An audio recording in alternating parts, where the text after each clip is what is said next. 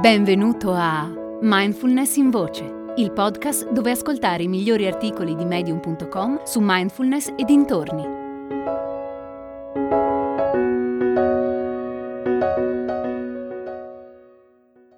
Ti ascolto e ti capisco di Meg Luther Lindholm. Quando da piccola mi arrabbiavo con mio padre perché non mi dava quello che volevo, lui reagiva sempre allo stesso modo, un modo che odiavo. Non mi chiedeva mai perché me la prendessi così tanto. Non cercava mai di trovare un compromesso che mi facesse sentire ascoltata almeno un po'. Invece mi metteva sulle sue spalle come un sacco, mi portava nella mia cameretta e mi metteva a letto.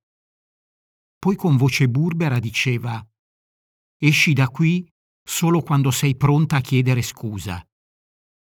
Chiudeva la porta e mi lasciava lì in preda a una gran rabbia, perché nella mia mente di bambina era lui che aveva torto.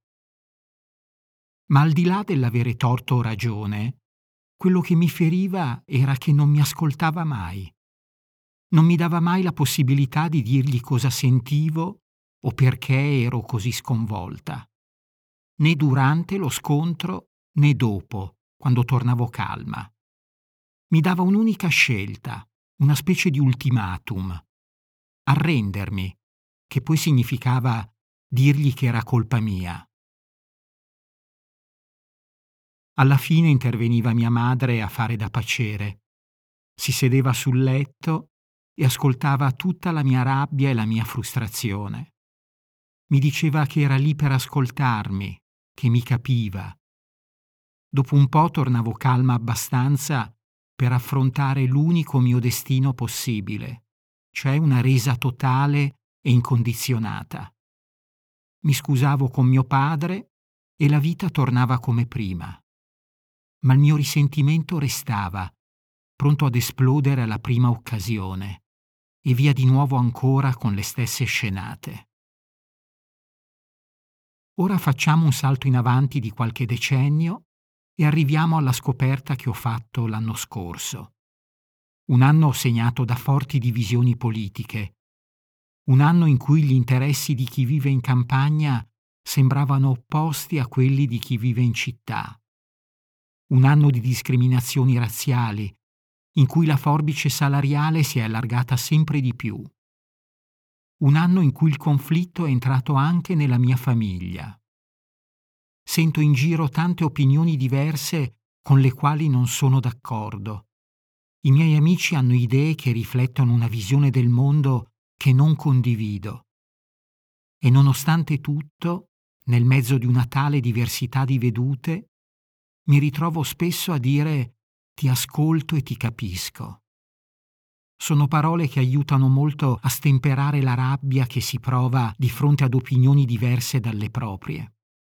Non vuol dire che le differenze spariscono. Significa che comprendo le tue ragioni e i tuoi sentimenti. Voglio che tu sappia che sono disposta ad ascoltare quello che hai da dire. Ti ascolto e ti capisco sono parole magiche. Non rinnegano il mio sentire, che può essere molto diverso dal tuo. Semplicemente rinforzano la nostra connessione. Non dobbiamo per forza andarcene e chiuderci la porta alle spalle per sempre. Possiamo ascoltarci e riconoscerci. Quando dico che ti ascolto e ti capisco, è un modo gentile e delicato per gettare acqua sul fuoco. Potrei anche dire ti vedo che poi non è quello che tutti vogliamo? Essere visti, essere ascoltati. Non devi per forza essere d'accordo con me. Basta che mi ascolti mentre io ascolto te. Hai ascoltato Mindfulness in Voce, il podcast di Mindfulness Bergamo www.mindfulnessbergamo.net